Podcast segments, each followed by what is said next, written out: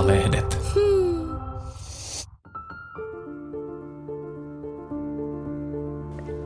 Tämä on Eevan kirjaklubi podcast ja minä olen Eeva-lehden toimituspäällikkö Anna-Leena Jalava. Tervetuloa mukaan. Podcast on nauhoitettu livenä ja yleisö on voinut esittää kysymyksiä chatissa. Kirjaklubin tämänkertainen vieras on kirjailija Satu Vasantola. Hänen kolmas romaaninsa Kun isä osti merenkurkun ilmestyi huhtikuussa. Satu tunnetaan herkkien ja vaiettujen aiheiden kuvaajana. Hän käsittelee teoksissaan myös suvun taakkaa, maahanmuuton kipukohtia ja laittomia abortteja Suomen lähihistoriassa. Satu Vasantola on toiselta ammatiltaan toimittaja ja työskentelee Helsingin Sanomissa. Hänen mielestään toimittajan työstä on kirjailijalle sekä haittaa että hyötyä. Kyllä siitä on tosi paljon hyötyä, äh, lähinnä siinä, että tota, on pakko pysyä kartalla maailmasta. Koko ajan tulee niin kuin sellaista tietoa ja sellaisia kontakteja, joita ei saisi muuten, jos se olisi toimittaja, ja pääsee näkemään paikkoja ja tapaamaan ihmisiä, joita ei osannut, joita ei edes tiennyt haluavansa tavata eikä nähdä – että en mä tiedä, mikä voisi olla enemmän unelmien työ kuin sellainen, että kiinnostutpa mistä tahansa asiasta, niin sit voit työksessä ruveta siihen perehtymään ja kyselemään vähän, että mistä tässä on kyse. Niin se, se pitää aivot virkeänä ja se syöttää maailmasta asioita koko ajan. Mutta sitten ne hankalat puolet, niin tuota, kyllä varsinkin näin keski-ikäisellä kropalla varustettuna olevalle ihmiselle, niin se, että ensin kirjoittaa töissä – ja vaikka ei koko ajan kirjoittaisikaan, että se kirjoittaminen on kuitenkin pienehkö osa sitä, sitä toimittajan työtä, niin kuin kirjailijankin työtä. Mutta istut siis kuitenkin tosi paljon koneen ääressä ja kirjoitat. Ja sitten illalla sitten töiden jälkeen alka, alkaa saman uudestaan. Ehkä se kroppa muustakin tykkäisi.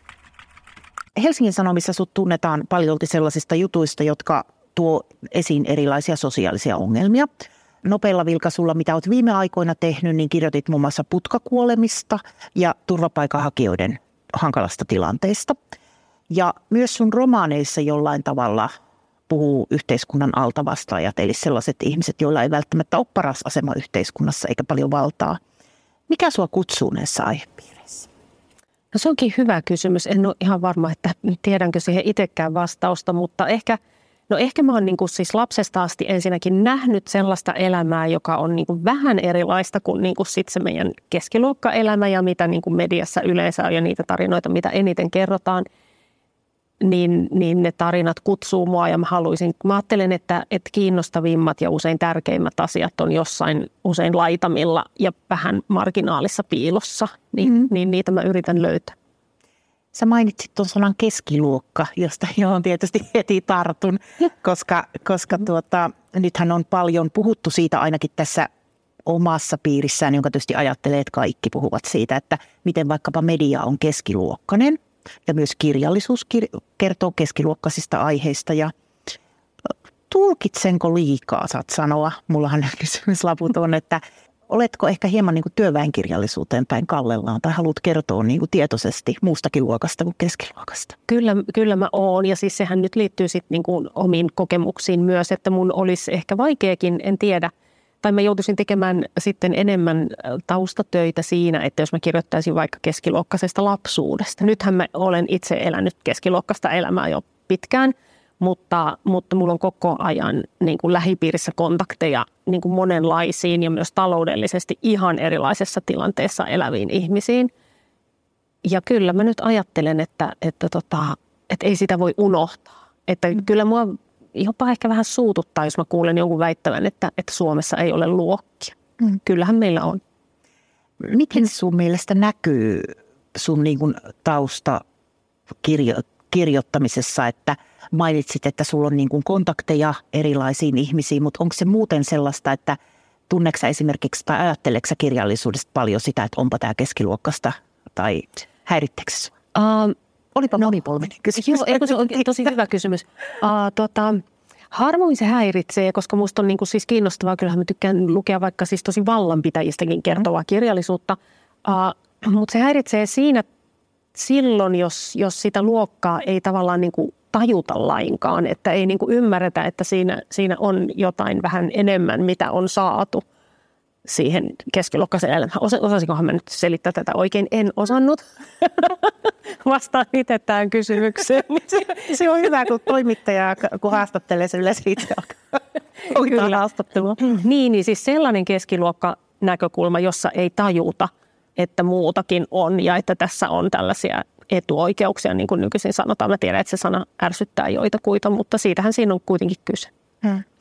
Sen verran, jos poikkean sinun teoksestasi, että sitten kun mä olin lukenut tämän sinun uusimman, joka, jonka aihepiiriin palataan tarkemmin myöhemmin, niin mun oli tartuttava tällaiseen mun hyllyssä odottaneeseen tuoreeseen kirjaan kuin Elämäni kansalaisena, joka on tietokirja, ja sen on kirjoittanut syrjäytyneeksi itsensä luokitteleva Auli Viitala, jossa puhuttiin todella paljon luokista – Mun mielestä siinä oli oikeastaan samaa tietokirjapuolella kuin sun, sun oli tässä kaunossa, että sä ikään kuin teet näkyväksi sitä, että, että tämä meidän tämmöinen vaikkapa sanotaan minun keskiluokkainen totuuteni ei ole ainoa. Ajattelet sä itse samoin? Uh, joo, ajattelen. Ja sitten siis onhan niin, että nyt kun itsekin elän keskiluokkasta elämän, niin nämä niin kuin – siis kritisoi ketään siitä, Joo. että, että tota, niinhän mä itsekin elän, mutta sitten yritän aina muistuttaa itselleni siitä, että, että, tota, että muutakin on ja, ja pitäisi ajatella sitten sieltä muultakin kannalta. Mutta Viitala menee nyt seuraavaksi sitten munkin yöpöydän. Ole hyvä. Sekin, sekin on mainio teos ja minusta on tosiaankin vähän sellainen tietokirjapari sun kaunokirjoille. Sitten tämmöinen ihan pieni ja vaatimaton ja lyhyesti varmaan selitettävä kysymys, että miksi sä kirjoitat? Tarkoitan nyt siis, miksi kirjoitat kaunokirjallisuutta? Mulla olisi tähän kaksi tosi tosi erilaista selitystä. Mä haluaisin ajatella, ja näin mä nyt ajattelenkin ehkä, että, tota, että, mä, että se auttaa mua ymmärtämään maailmaa – että mun on niin kuin jotenkin tämä maailma on siis niin hämmentävä paikka ja niin, niin moneen suuntaan kurottava paikka ja välillä nyt viime aikoina aika ahdistavakin paikka, niin jotta mä saisin jotain tolkkua omaan ajatteluun ja jotta mä saan jotain syy-yhteyksiä, niin mun pitää ajatella se läpi. Ja kirjoittaminen pakottaa ajattelemaan asiat läpi, niin kuin tiedät, kun itsekin kirjoitat, että ei voi kirjoittaa, jos ajatus on kesken. Niin se auttaa mua ymmärtämään tätä maailmaa ja ihmisiä ja itseäni sen pienenä osana. Mikä on suurinta, mitä olet ymmärtänyt toistaiseksi kirjoittaessa, vai voiko tuohon edes vastata? Apua. Se pakottaa asettumaan sellaistenkin ihmisten nahkoihin, joita ei ehkä muuten niin kuin ymmärtäisi noin intuitiivisesti tai edes yrittämälläkään. Ehkä mä olen ymmärtänyt sen, että lämpöä voi löytää suhteessa tosi tosi monenlaisiin ihmisiin. Satu Vasantolan uusin romaani kertoo kaksisuuntaista mielialahäiriötä pitkään sairastaneesta isästä ja tämän aikuisesta tyttärestä, jonka koko elämään isän oireilu on vaikuttanut. Tarina keskittyy kevääseen, jona tytär lähtee jäljittämään manian vallassa olevaa isänsä pitkin Suomea saadakseen tämän hoitoon. Kirjailijan omalla isällä on sama sairaus, mutta romaani ei kerro suoraan tosielämästä – Miltä tuntuu kirjoittaa syvästi itseä koskettavasta aiheesta? Mähän olin siis visusti päättänyt, että en kirjoita mm. tästä aihepiiristä, enkä, enkä autofiktiota koskaan, eikä tämä ole siis autofiktiota. Tämä vasta muisteen seura. Okei, okay, joo, sorry. No, mä voin vastata kyllä pidemmästikin, mutta mun mielestä se ei, ei ole. Enkä tosiaankaan niin kuin, mielenterveysongelmista tai mielensairauksista, niin kuin mä ehkä tässä mieluummin sanoisin – mutta sitten se muuttui siis ihan semmoisesta käytännön syystä, että mä, olin, mä olen tässä samalla viime vuosina opiskellut kirjoittamista, luovaa kirjoittamista tuolla Jyväskylän avoimessa yliopistossa ja tota, siellä piti tehdä ää, jotenkin edes löyhästi omaan elämään perustuvaa tekstiä. Muistaakseni siinä ekassa harjoituksessa kymmenen liuskaa ja, ja sitten valitsin sieltä muiston, mistä lähdin kirjoittamaan ja, ja sitten jotenkin siinä kirjoittaessa tajusin, että tästä on itse asiassa helppo kirjoittaa ja tämä voisi olla kiinnostavaa muillekin. Ja siitä se lähti. Se harjoitus on muokattuna tuolla tekstissä kyllä edelleen. Ja tästä oli aikaa? Varmaan kolmisen vuotta ainakin tai vähän yli. Et mä Joo. kirjoitin silloin vielä sitä edellistä kirjaa Joo. ja, ja sitten se alkoi vähitellen tämä asia niin itää siellä mielessä. Mutta sitten kun kysyit, että miltä tuntui, mm. No mähän ensinnäkin, jos mä saan kertoa sen, niin mähän siis kysyin isältäni luvan. Joo. Ennen kuin mä aloin, mä olisin harjoituksen kirjoittanut, jota nyt ei nähnyt sitten kukaan muu kuin se, se meidän kurssin opettaja. Sitten kun mä sitä hetken aikaa mietin, että ehkä tässä voisi jotain olla, niin sitten mä, mä soitin mun isälle yksi kesäilta ja hän yllätti mut täysin, kun mä sitten sanoin, että, että mulla on ollut tämmöinen vähän mielessä, että mitä jos mä kirjoittaisin kirjan, jossa olisi isähahmo ja tytärhahmo, ei me, mutta että siinä asetelmassa olisi se, että se isä sairastaisi tätä samaa sairautta kuin sinä. Isä sanoi siihen, että tiedätkö, että se on ollut minun suurin unelmani, että sinä kirjoittaisit minusta. Hän ei ole semmoinen ihminen, että hän puhuisi unelmista. Se oli, mä ensimmäisen kerran varmaan kuulin hänen suustaan sellaisen sanan kuin unelma. Ja sitten mä sanoin että niin, että ymmärräthän sä, että tästä kirjasta ei tulisi sellainen kuin sä haluaisit varmaankaan, eikä se kertoisi sinusta, eikä ehkä se näkökulmakaan olisi sinun. Ja sitten hän sanoi, että joo, ilman muuta. Ja sen jälkeen hän ei koskaan kysynyt, että mitä mä oon kirjoittamassa, ei halunnut nähdä. Mä uudistin, mä vielä kysyin, mä kysyin yhteensä neljä kertaa. Mä kysyin kolme kertaa vielä myöhemminkin, että ootko varmaan niin kuin eri tilanteissa. Ja sitten joka kerta sanoi ihan niin kuin tosi sillä tyynesti ja pohditusti, että joo. Ja sitten mä, se oli mulle aika tärkeää, että mä en olisi ruvennut kirjoittamaan ilman tota hänen lupansa mm. missään tapauksessa. Mä silti olin vielä, pohdin sitä, että onko mulla oikeutta kirjoittaa tätä, vaikka kirja on fiktiota ja vaikka mulla on niin kuin hänen lupansa mutta niin mä sitten kuitenkin tein. Miltä susta tuntuu nyt, kun tämä on tässä valmiina?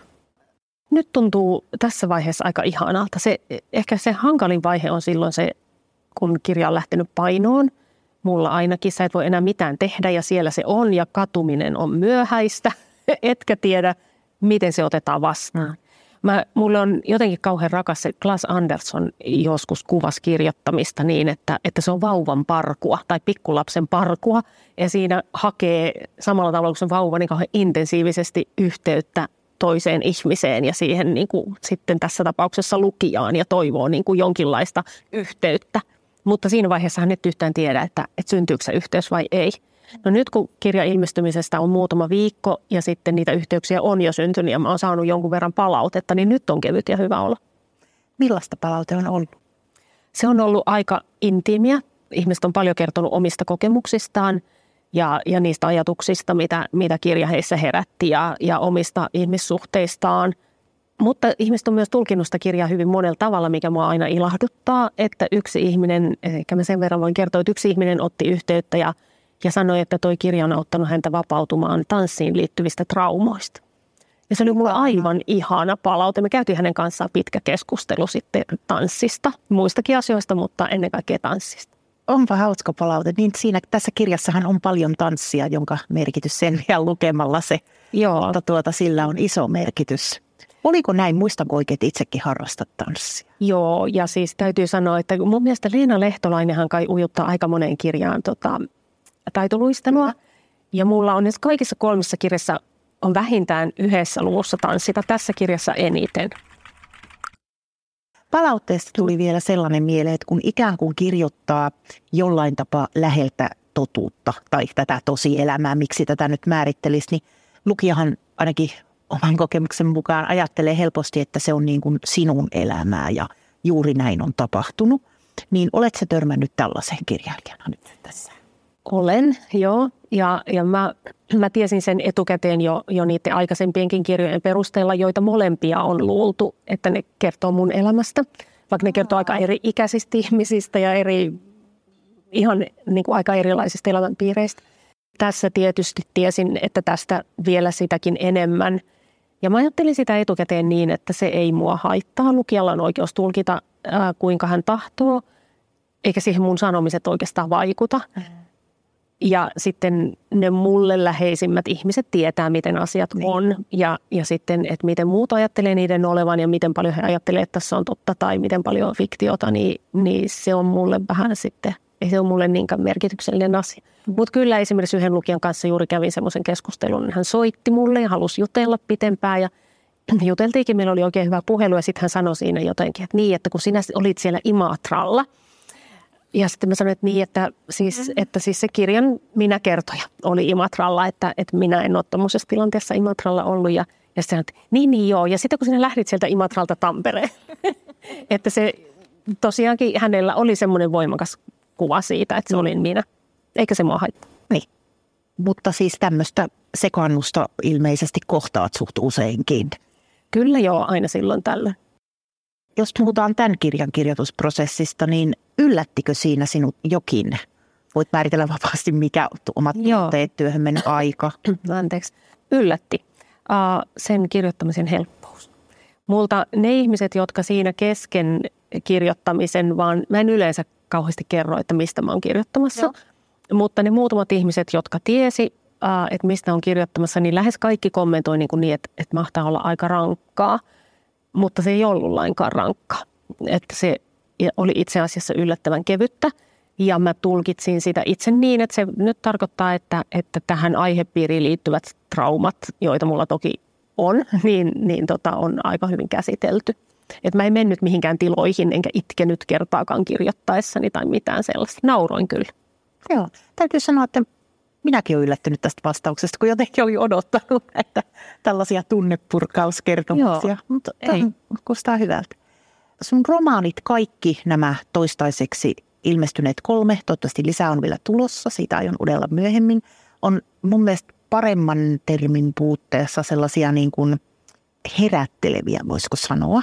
Lukijana itse ainakin ajattelen niin, että ne saa mut tämmöisen keskiluokkaisen pullasorsan näkemään asioita uudesta kulmasta, vaikkapa nyt mielenterveyspotilaan omaisen näkökulmasta, joka tässä on hyvin korostunut, että miten vaikeaa voi olla saada sitä hoitoa, vaikka tämä on siis kaunokirjallinen teos, niin nähtävästi sulla on aika paljon omia kokemuksia, olet siihen laittanut, niin mitä itse sä ajattelet, että onko tämmöinen lainausmerkeissä herättely sulle niin kuin tietoinen valinta ollut alusta saakka vai? Wow, se kuulostaa uskonnolliselta kesäjuhlalta. Yritän keksiä jotain parempaa.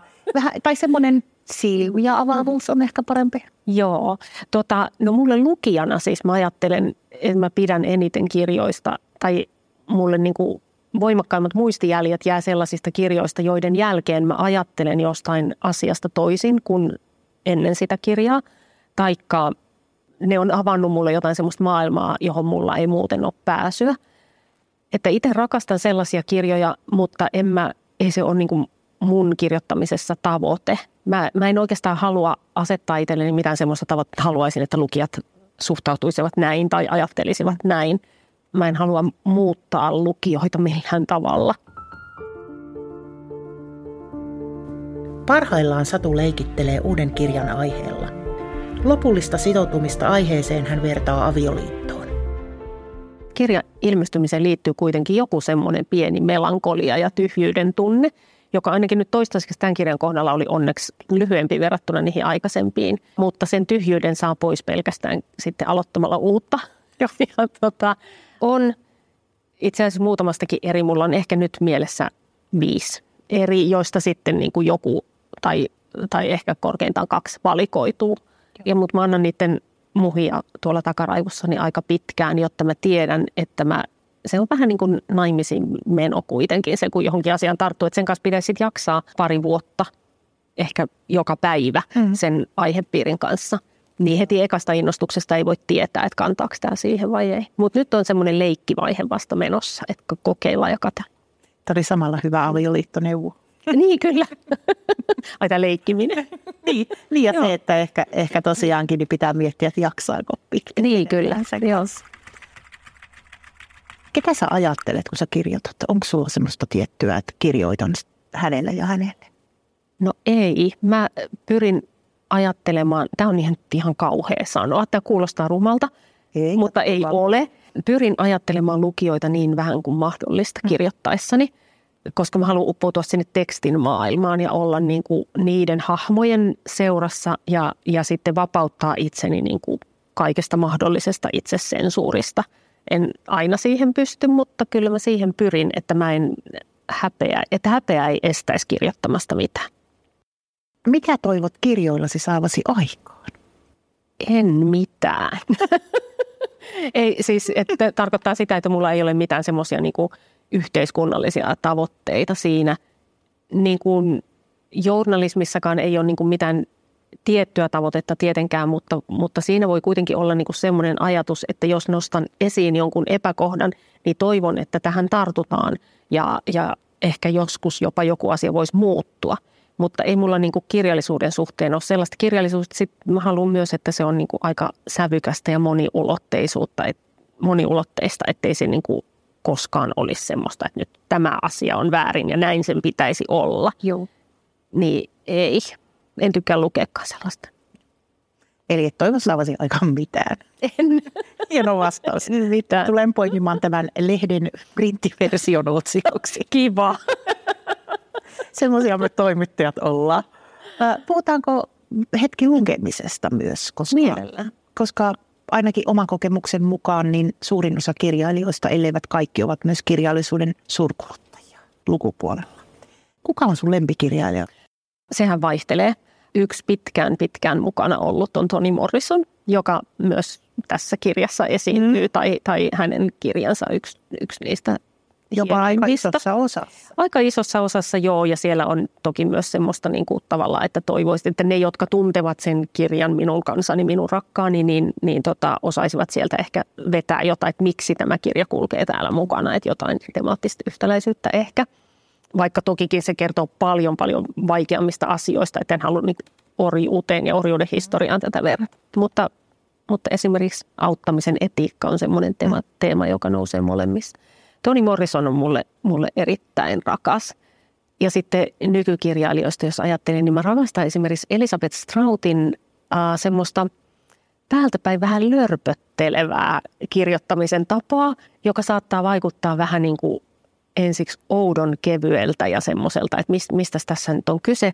Ja sitten siellä on semmoisia niin kuumia lähteitä siellä tekstin alla koko ajan ja sieltä tulee niin kuin ihan valtavan syviä asioita. Uh, no ainakin ne, ne kaksi haluan sanoa. Molemmat on upeita kyllä kirjailijoita. Tai en muista, oliko joku aiemmista haastateltavistani täällä taisi olla Johanna Venho sano hyvin Strautista, että se, se voi esimerkiksi aloittaa luvun mistä tahansa ja sitten siitä päästään niin kuin kuitenkin johonkin. Kyllä, tulokseen. kyllä, kyllä, joo. Ja sitä paitsi hän on äh, paras kirjailija jo, äh, kirjoittamaan juoruilusta. Sehän on semmoinen niin kuin ihmisyhteisössä, mitä tapahtuu koko ajan. Mehän puhutaan toisista ihmisistä jatkuvasti ja sitten yllättävän vähän siitä kirjoitetaan. Itsekin jotenkin havahduin, että kyllähän mun hahmojen pitäisi juoruilla enemmän. Ne juoruu tosi tosi vähän, että sellainen puute niissä on. Mutta Strautin hahmot juoruaa ja sitten ne tekee semmoisia pieniä katkeria tekoja esimerkiksi ja, ja muuta. Siinä on ihan hirveän paljon herkullista ja, ja semmoista tarkkanäköisyyttä. Mm. Millainen sä oot lukijana muuten? Määrällisesti, laadullisesti, jätätkö kirjoja kesken? Mm, kyllä mä joskus jätän kesken, mutta harvakseltaan. Uh, tota, mä oon siinä mielessä arkinen lukija, että mä luen kyllä niin kuin joka päivä. Että mä tuossa muistelin vähän aikaa sitten, että onko, muistanko mä niin kuin aikuiselämältä semmoisen päivän, jolloin en olisi lukenut, mutta en mä kyllä, en mä kyllä muista. Että kyllä mä synnytyslaitoksillakin olen lukenut. Joo. Lapsi kuitenkin nukkuu paljon. Ja sitten mä yritän olla aika monipuolinen lukija. Mitä sulla on nyt tällä hetkellä työn alla? Tai ei, ei se ole työtä, lukemisen, Ei, lukutyön, minkä luettavana? Mulla on paljon. Mulla on yleensä kesken siis vaikka viisi kirjaa, mutta nyt niin kuin akuutisti luen tota Minna Rytisalon Jenni vai Jenny Hilliä, Mm. tätä uusinta. Ja tota, se alkaa olla kohta loppu, loppupuolella. Ja sitten mulla on Svetlana Aleksijevitsin Sinkkipojat, joka on rankkaa, hurjaa kamaa Afganistanin sodan kokeneista ja, ja ihmisistä, joihin se on vaikuttanut. Entäs mihin kirjoihin palaat? Onko sulla sellaisia? On mulla paljon, paljon, paljon. Joo, Mm. on joitain, äh, esimerkiksi aina jos tulee omassa kirjoittamisessa semmoinen, että ei oikein niin kuin meinaa lähteä tai on vähän takkusta, niin silloin mä aina luen. Ja sitten on niin kuin joitain, nekin vaihtelee sen mukaan, mitä kirjoittaa, mutta on joitain kirja, kirjoja ja kirjailijoita, jotka irrottaa mun kielen. Ja toisia, jotka voi olla hirveän hyviä, joista nautin, mutta jois- joista ei tule samanlaista. Et joistain ki- kirjoista, kun lukee, niistä tulee semmoinen, että lukee puoli sivua ja sitten tekeekin mieli ruveta itse kirjoittamaan. Niin, niin sellaisia mä käytän sitten ihan, ihan niin kuin tietoisestikin. Mutta anteeksi, mikä sun kysymys oli? Mihin kirjoihin palaat? Mihin kirjoihin palaan? Yksi esimerkiksi semmoinen, mihin mä oon niin kuin viime, se on aika tuore kirja kuitenkin muutaman vuoden takaa, mihin mä oon palannut monta kertaa, on tota Jonas Hassen Kemirin Soitan veljilleni.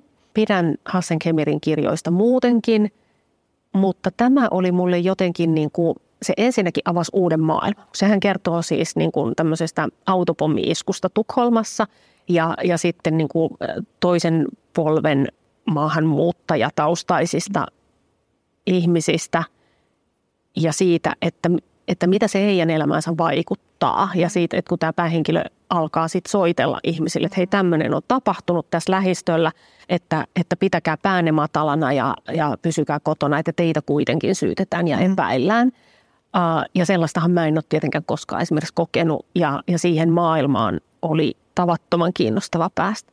Mutta sitten se myös muutti mun kirjoittamista. Ai. Koska tota, mä oon ehkä ollut semmoinen dialogin karttaja mm-hmm. ja mä oon ajatellut ehkä jopa, että dialogi on vähän halpa keino niin kuljettaa asioita eteenpäin. Jotenkin liian helppo. Soitan veljilleni, niin se on lähes pelkästään dialogia. Ja se on aika lyhyt teos. Ja mä ajattelin, että Herra Jumala, mitä pystyy pelkällä dialogilla tekemään. Mm. Se oli huikeaa. Ja ehkä sen kirjan vaikutuksesta tässä tota, merenkurkkuhommelissa on, on mukana sellaisia takaumalukuja, jotka on lähes pelkästään dialogi. Mm. Niin, tässähän palataan useisiinkin vaiheisiin henkilöiden historiaa ja, Joo. ja tosiaan eri vaiheista rakentuu sitten tämä sairaushistoria ja lähimmäistenhistoria. Niin, ja sitten siellä on siis muutama, niitä ei ole paljon, mutta siellä on muutama luku, jotka on niin kuin tästä kirjan nykyhetkestä muutama vuosi aiemmin tapahtuneita, joissa se isä on, on tota, pakkohoidossa psykiatrisessa sairaalassa. Ja ne on sellaisia aika dialogipainotteisia lukuja, koska sillä, siinä se dialogin kirjoittaminen oli sillä tavalla herkullista, kun, kun isä ja tytär ovat täysin erilaisissa maailmoissa. Mm. Ja silloin he puhuvat niin kuin koko ajan toistensa ohi. Ja sen ohi puhumisen kautta pystyy tuomaan esiin aika monia asioita. Ja mä varon aina ihan tosi paljon näitä spoilaamasta näitä niin kuin kirjan tapahtumia, jotta kaikille kuulijoille, olisi, jotka eivät ole vielä tätä lukeneet, niin olisi se nautinto. Mutta itse ainakin niin kuin häkellyin siinä kirjassa siitä, että miten jotenkin minulla ei ole kokemusta itselläni siitä, että millaista on olla vaikkapa sillä tavalla sairaan ihmisen omainen. Mutta jotenkin niistä dialogeista tuli hirmu selvästi sellainen käsitys, että – mikä tuon ihmisen tila on ja miten vaikeaa sitä on auttaa ja, ja miten hän sitten itsekin, nyt täytyy olla kieli keskellä suuta, ei ehkä ole kaikkein helpoimmin autettavissa, sanotaanko näin, että pyrkii, pyrkii kaikin keinoin pysymään siinä maniansa tilassa. Toki, koska, mm. koska tota, mm, maniassahan ihminen, varsinkin siinä manian alkuvaiheessa, niin, niin ihminen on semmoinen niin kuin maailman omistaja. Hänellä on kaikki hyvin ja hän uskoo, että kaikki mitä hän suunnittelee, niin tapahtuu ja toteutuu. Ja hän on hyvällä tuulella ja, ja tota, kauhean sosiaalinen ja tämmöinen hurmuri. Niin, niin ei siitä halua, ei, ei halua ottaa lääkettä, jotta Ää. pääsisi siitä tilasta pois ja olisi mm. taas vähän niin kuin kurjemmalla mielellä. Että, että kyllä mä sen ihan hirveän hyvin ymmärrän. Mutta niin. joo, kyllä se, kyllä se vaatii pientä semmoista tanssimista ja luovimista se Kyllä. keskustelu sitten niissä Kyllä. tilanteissa. Vähän eri asia kuin olla vaikkapa jäsenensä murtaneen tai, tai fyysisesti Joo. tai jollakin tietyllä. Niin ei, kun... ei ihan yhtä suoraviivasta. Jokainen Eevan kirjaklubi päättyy 20 kysymykseen. Kysymykset pohjautuvat osittain kirjailija Marcel Proustin suosituksi tekemään seurapeliin, jonka sanotaan paljastavan ihmisen todellisen luonteen. Satu Vasantola mikä kirja kaikkien pitäisi lukea? Ei mitään. Jokaiselle on omansa. Oikeasti ajattelen, että semmoinen ajatus on vähän elitistinen, että kaikkien pitäisi lukea joku tietty kirja. Kaikkien kannattaa lukea sitä, mitä, mitä haluaa lukea. Minkä taidon haluaisit osata? Haluaisin hallita kehoani, kuten balettitanssia hallitse. Ei tule toteutumaan. Mitä pelkäät? Kyllä mä pelkään sitä, että tämä meidän ympäristötuho etenee, että luontokato, ja, luontokato etenee eikä ilmastonmuutosta saada hillittyä riittävästi. Myös autoritaarisuutta. Mihin tuhlaat? Mun tytär sanoi mulle kerran, että äiti, mä en muista mitä hän pyysi multa. Ja sanoi mulle, että, että äiti, kyllä mä tiedän, ettei kaikkea voi saada, paitsi jos pyytää kirjaa. Ja se oli häneltä tarkka näköistä. Ihana. Uh, ja tota, kyllä se pätee muuhun itseenikin, että, mm. että kirjaa, kun tekee mieli, niin en koskaan sitä itseltäni kiellä, mutta sehän ei ole tuhlaamista. Että jos tuhlaamista ajatellaan, niin, niin ehkä mekkoihin ja nykyisin keskiluokkaisessa elämässäni siihen, että kun matkustan, niin, niin matkustan asiallisissa hotelleissa. Että reppureissujen ajat ovat ohi. Joo, niin ne on. Mikä on lempiäänesi? Kyllä se on kiimaiset linnut keväällä. Oletko kevät-ihminen muuten? Olen ehdottomasti. Tunnistatko muuten lintujen ääni? Ei mä oon siinä todella huono. Sinäkin, ihanaa. Millaisessa tilanteessa valehtelet? Tosi vaikeissa tilanteissa valehtelen vaikenemalla. Ja se, se voi joskus olla hyvä ratkaisu ja, ja joskus se on vaan tosi huono. Kuka on muuttanut elämäsi? Kyllä ne mun lapset on, varsinkin esikoinen, joka teki musta äidin ja, ja sillä tavalla niin kuin muutti koko, räjähti koko mun maailman. Eli sulla on jo aikuiset lapset, eikö? No, kai sitä viimeistäkin nyt aikuinen. Hän on jo virallisesti aikuinen, joo, kyllä. joo, on Ää, aikuiset lapset. Nyt kysyn tämmöisen perinteisen kysymyksen, mitä aina kysytään, että, että tota, kommentoiko sun lapset sun kirjoja? Äh, joo, mutta en mä, et, joku on saattanut etukäteenkin saada vähän lukea, jos on siis pyytänyt. En missään tapauksessa niin tyrkytä. Kyllä ne kommentoi. Ovatko lukeneet ne kaikki? Nuorimmainen käsittääkseni ei ole lukenut kaikkia ainakaan, mutta vanhemmat ovat. Joo. Joo. Mitä sanaa tai lausetta käytät liikaa? Tähän on tosi helppo vastata. No. Missä mun kännykkä taas on? Voiko joku soittaa siihen? ja mahtava. Toi on muuten sellainen lause, joka ei muutama vuosikymmen sitten olisi ollut edes mahdollinen, mutta nyt se on joka toisella, toinen Kyllä. lause minullakin. Jos voisit muuttaa yhden asian itsessäsi, niin mitäpä muuttaisit? Mä haluaisin oppia elämään kepeämmin ja katumatta. Mitä pidät suurimpana saavutuksenasi? Ensimmäisenä tulee mieleen lapset, mutta lapset ei ole mun saavutuksia. Ne on omia ihmisiään. Uh, mutta ehkä sitä, että mä olen saanut ympärilleni lauman, johon kuuluu sekä lapsia tai ja se mun perhe että sitten ystäviä. Mikä on arvokkain omaisuutesi? Ajattelu ja uteliaisuus. Niitä ei voi kukaan viedä. Jos saisit olla joku muu yhden päivän ajan, niin kuka olisit? No saisiko ajatella silleen, että, että olisi vaikka vuosi, että saisi sanoa 365 ihmistä? No kyllä, kyllä mun mielestä onhan meillä tässä niin aikaa. aikaa että, joo.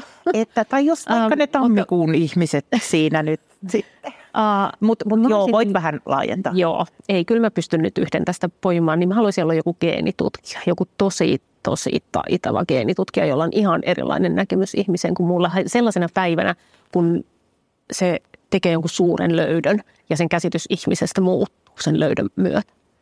No tämä on mielenkiintoinen vastaus. Miksi just geenitutkija? Siis uh, mullahan on niin kuin suuri, suuri salarakkaus, tai en tiedä nyt onko niin salainenkaan, mm. niin, niin tota, lääketieteeseen ja, ja tota, terveysasioihin ja siihen liittyvään tutkimukseen. Ja mä, mä joskus nuorena niin kuin ajattelin, että mä olisin pyrkinyt lääkikseen, en koskaan pyrkinyt. Mm. Mutta joo, jotenkin se maailma kiehtoo mua ihan hirveän paljon, erityisesti aivojen toiminta ja, ja tota, ihmiskehon muutenkin. Läpimurtopäivä. Joo, kyllä. Kyllä, että pistetään toivomuskaivoon tämän kepeällä linjalla jatketaan. Mitä toivot, että sinusta muistetaan kuolemasi jälkeen? Toivottavasti ehkä jotain semmoista, että mieluummin olisin, tai että olisin joskus vaikka ehkä vähän auttanut jotakuta ihmistä. Mä veton tässäkin, tiedätkö, nyt lääkäreihin ja lääketieteeseen, niin niillähän, lääkäreillähän on, on tota, niin etiikkansa johtavana ajatuksena se, että ennen kaikkea älä vahingoita. Hmm että vältä sitä tee mieluummin hyvää ja jos et voi tehdä niin, jätä sitten tekemättä pahaa. Niin että jos hivenkin jotain tuommoista, niin olisi ihan kiva. Mikä on paras tekemäsi päätös? Kyllä se on se, että olen antanut lasten tulla. Kyllä myös se, että, että päätin ruveta kirjoittamaan. Mä tein sen aika myöhään, ihan jo tukevassa keski ja mm. en ole sitä kyllä katunut hetkeäkään.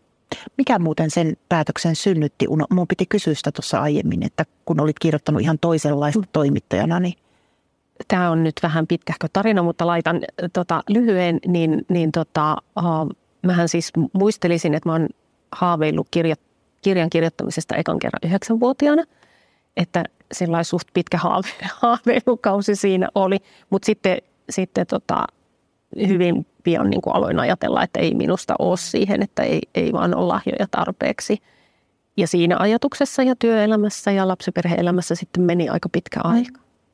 Mutta sitten pääsin vuodeksi ihan toisiin maisemiin ja ajatuksiin ja muutin ulkomaille lasten kanssa ja, ja tota, siellä alkoi niin kuin ajatukset mennä siihen suuntaan, että ehkä mä sitten kokeilen. Mikä on lempipaikkasi maailmassa? Kyllä se on yksi tietty tuoli mun kotona, semmoisessa kirjasto kautta työhuoneessa, jossa on niin kuin ihan fyysisestikin on kirjojen ympäröimänä ja, ja jossa, jossa sitten usein tota, perheen kanssa iltoja, iltoja vietetään ja istutaan. Entä sun hyödyllisin rutiinisi? Mä lankaan hampaat joka ilta. Hyvä. Mulla on tiukka ja hyvä, hyvä hammaslääkäri, jolla on sellainen motto, että kaikki hänen potilaansa menevät omin valkoisin hampain hautaan. Että sitä kohti. Minkä neuvon antaisit nuoremmalle itsellesi, jos voisit? Älä pelkää, kaikki menee hyvin ja pärjäät kyllä. Muitakin pelottaa. Voi kun pääsis muuten sanomaan näitä asioita nuoremmalle. Niinpä. Niinpä. Veikkaatko, että olisit kuunnellut? En mä usko. En mä usko, että mä olisin kuunnellut. Sitten suppea kysymys taas. Mitä olet oppinut rakkaudesta? Että kosketus on tärkeä. Minkä suhteen muutit viimeksi mieltäsi? Euroviisujen. Aa, kerro Mä en ole ollut ollenkaan mikään Euroviisu-ihminen ja mä oon ajatellut, että ei se ole mun juttu, mutta no, tänä keväänä se on ollut tietysti kaikkien suomalaisten juttu. Ja onhan se ihan mahtava semmoinen niin ilon ja hulluttelun juhla ja ilta. Joo. Katsoitko finaali? Joo, meillä oli oikein valvojaiset ja vieraita ja päätöksestä voimme sitten jälleen jatkaa purnaamista, kun kamerat on sammuttu. Mutta kääriä oli ihan. Oli, oli. Kyllä. Mikä herättää sinussa toivoa? Ah, nuoret ihmiset ja tiede. Hmm. Se, että asioita tutkitaan ja koko ajan opitaan lisää.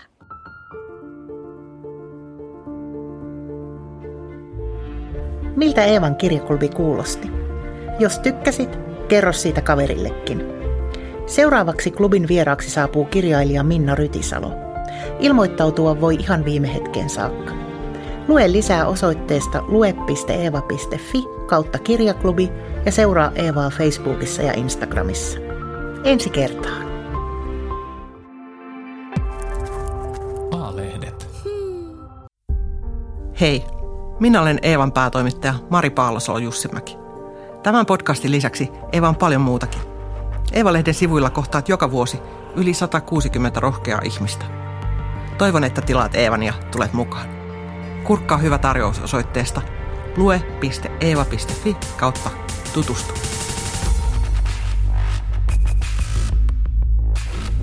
Eeva. Roolien takana.